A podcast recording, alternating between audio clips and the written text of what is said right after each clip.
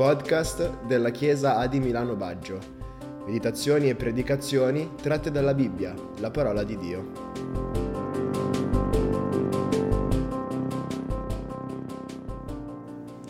Libro del Levitico, capitolo 10, dal primo verso.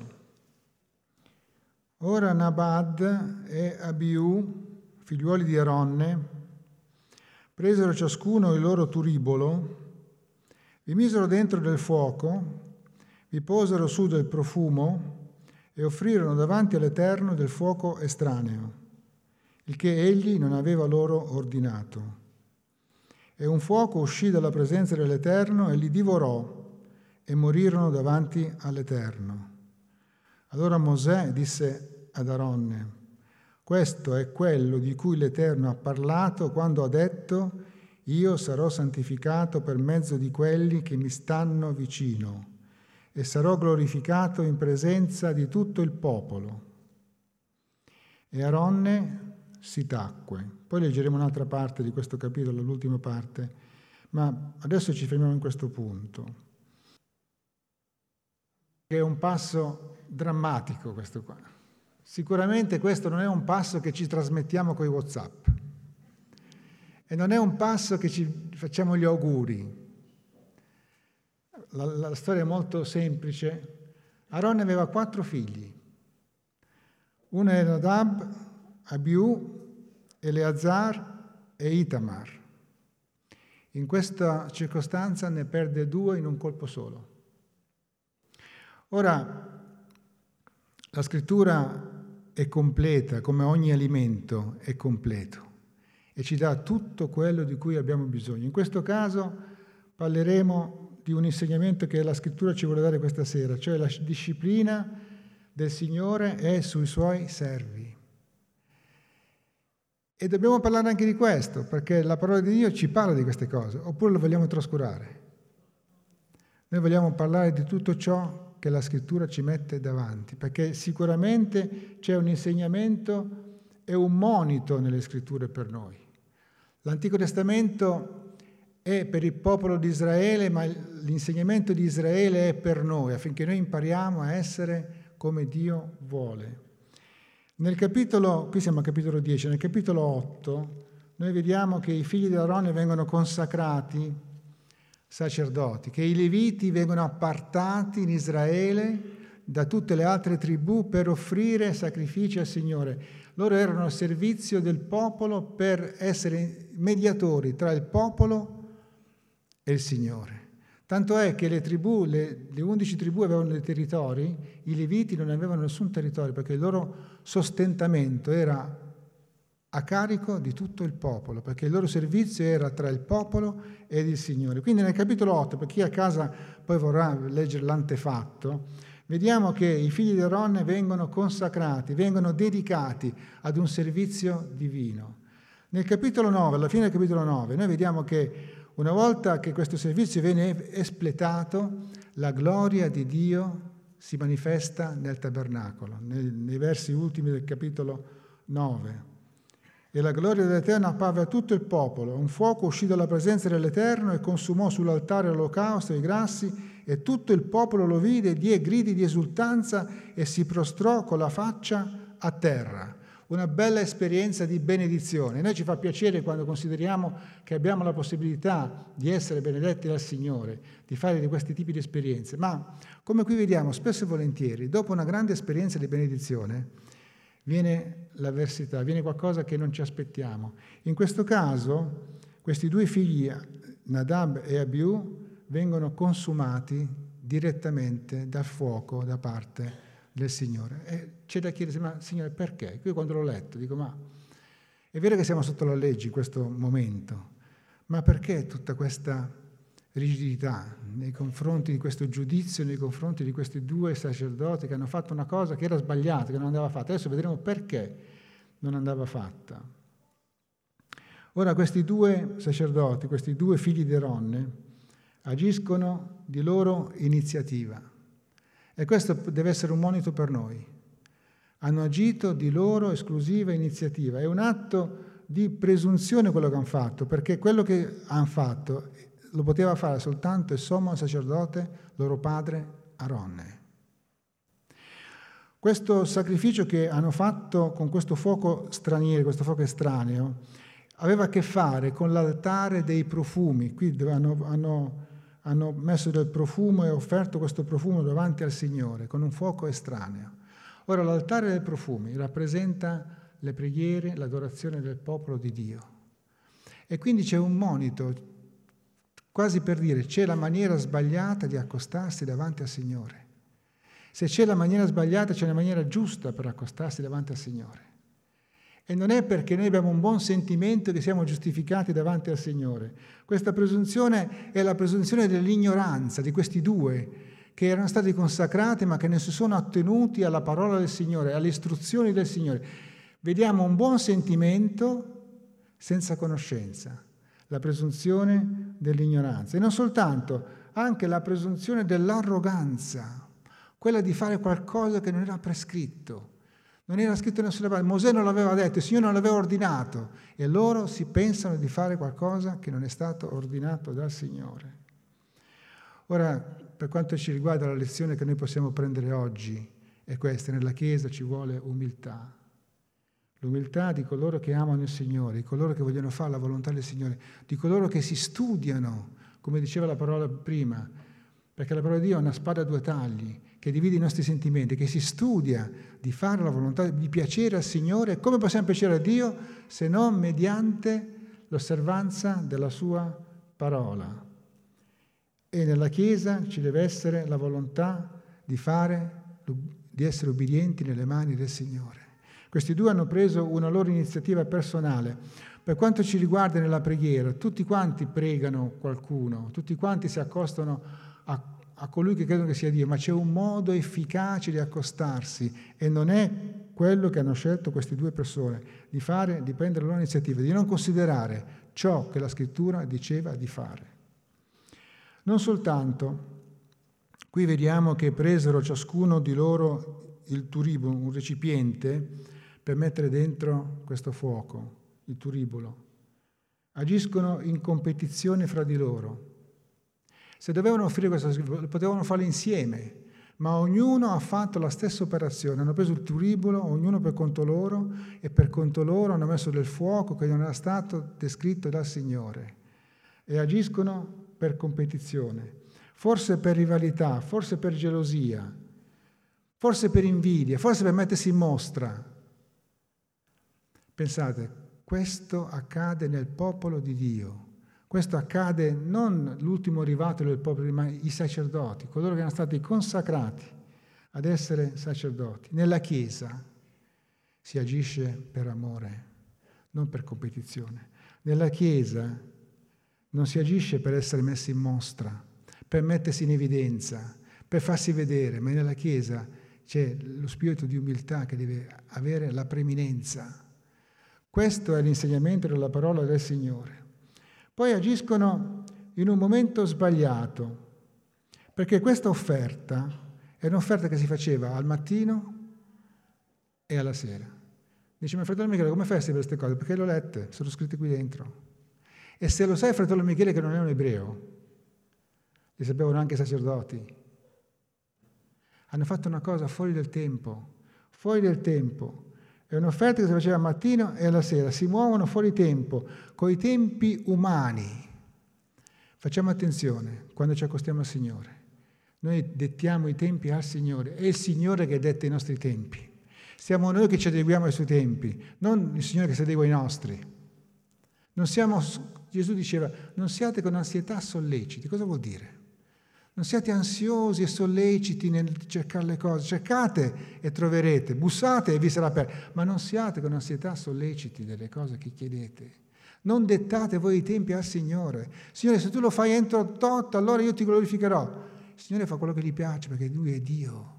Lui è il nostro Padre Celeste, Lui ci conosce, Lui conosce i nostri sentimenti, Lui conosce i nostri bisogni, Lui conosce quello che c'è dietro di noi. Noi non lo vediamo, Lui sa cosa c'è dietro e cosa c'è davanti a noi si muovono fuori tempo con i tempi umani e soprattutto hanno preso del fuoco estraneo. Questo lo vogliamo leggere in Levitico, sempre Levitico 16, verso 12. C'è scritto, Poi prenderà un turibolo pieno di carboni accesi, tolti di sopra all'altare davanti all'Eterno. Questo era il fuoco accettato dal Signore. Dovevano prendere il fuoco, la brace che c'era nel tabernacolo sull'altare degli olocausti. Quel fuoco era adatto per accendere i profumi sull'altare dei profumi. Dici, ma questi dettagli sono così importanti? Sono importanti perché quello era il fuoco che scaturiva nell'altare del sacrificio per il peccato. Se noi vogliamo offrire qualcosa di profumato al Signore, lo possiamo fare soltanto in virtù di un sacrificio, quello di Cristo Gesù il Signore. E non per i nostri meriti, non per la nostra forza di volontà, non per la nostra capacità.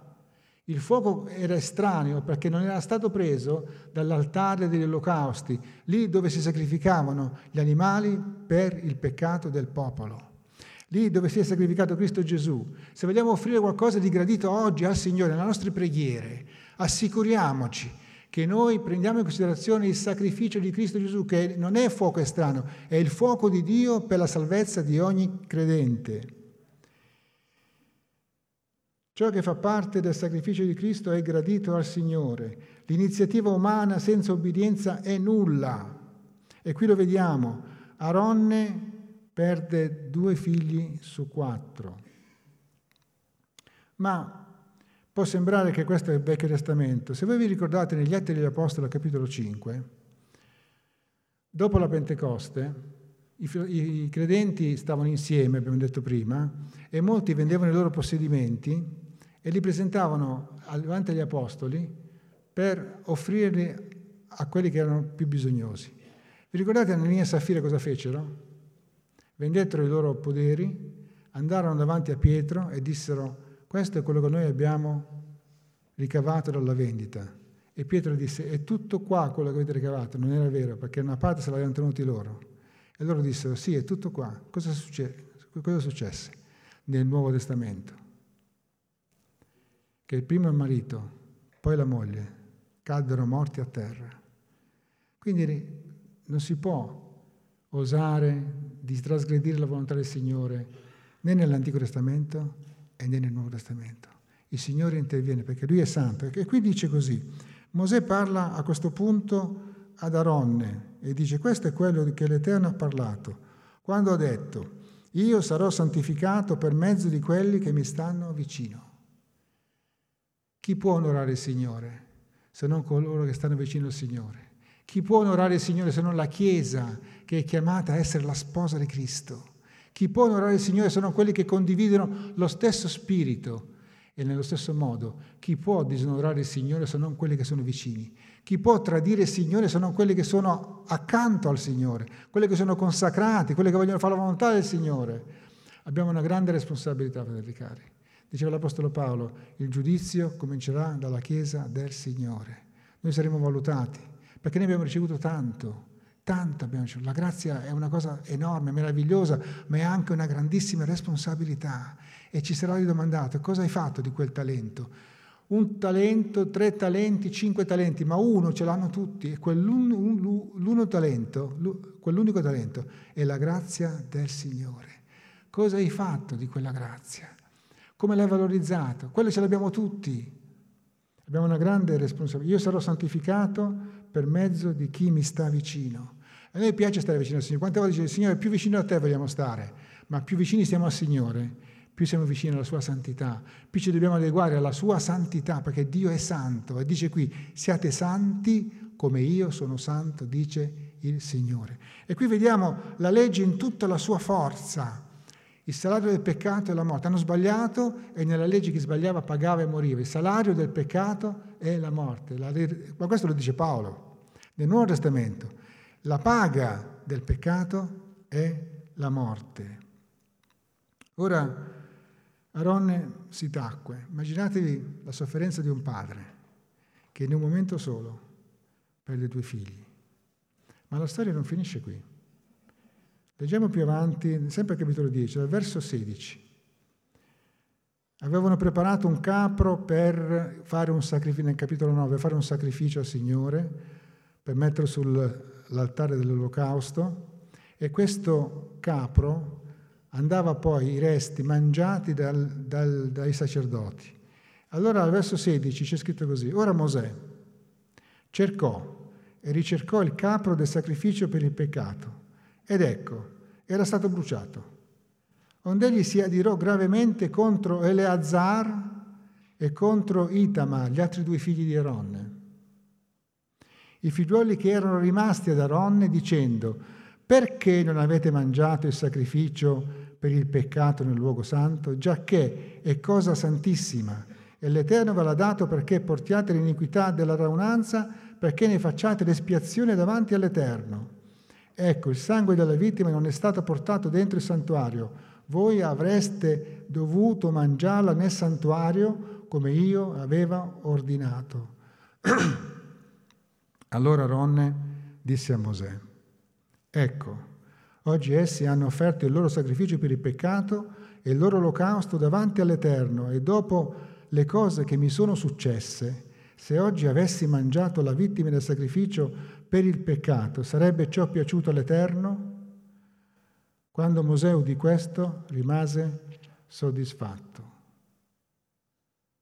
Cosa è successo? In poche parole.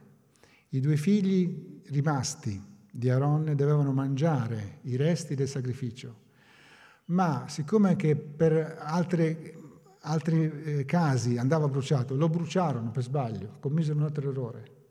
E Mosè cercò questo, capro e non lo trovò e si adirò e disse perché non avete fatto secondo la volontà del Signore? Un'altra, immaginate la situazione di Aronne che adesso stava per perdere altri due figli. Allora Aronne spiega, dice ma con quello che è successo oggi è stato fatto un errore, ma come avrei potuto io mangiare il sacrificio? Sarebbe piaciuto al Signore? E Mosè, udito ciò, rimase soddisfatto perché usò misericordia nei confronti di Aronne. Qui abbiamo davanti la legge e la grazia. La legge che non perdona è la grazia che noi abbiamo gustato e dobbiamo dire, Signore, grazie, perché tu non ci consideri secondo la legge, perché sennò saremmo spacciati tutti, ma tu ci consideri secondo la tua misericordia.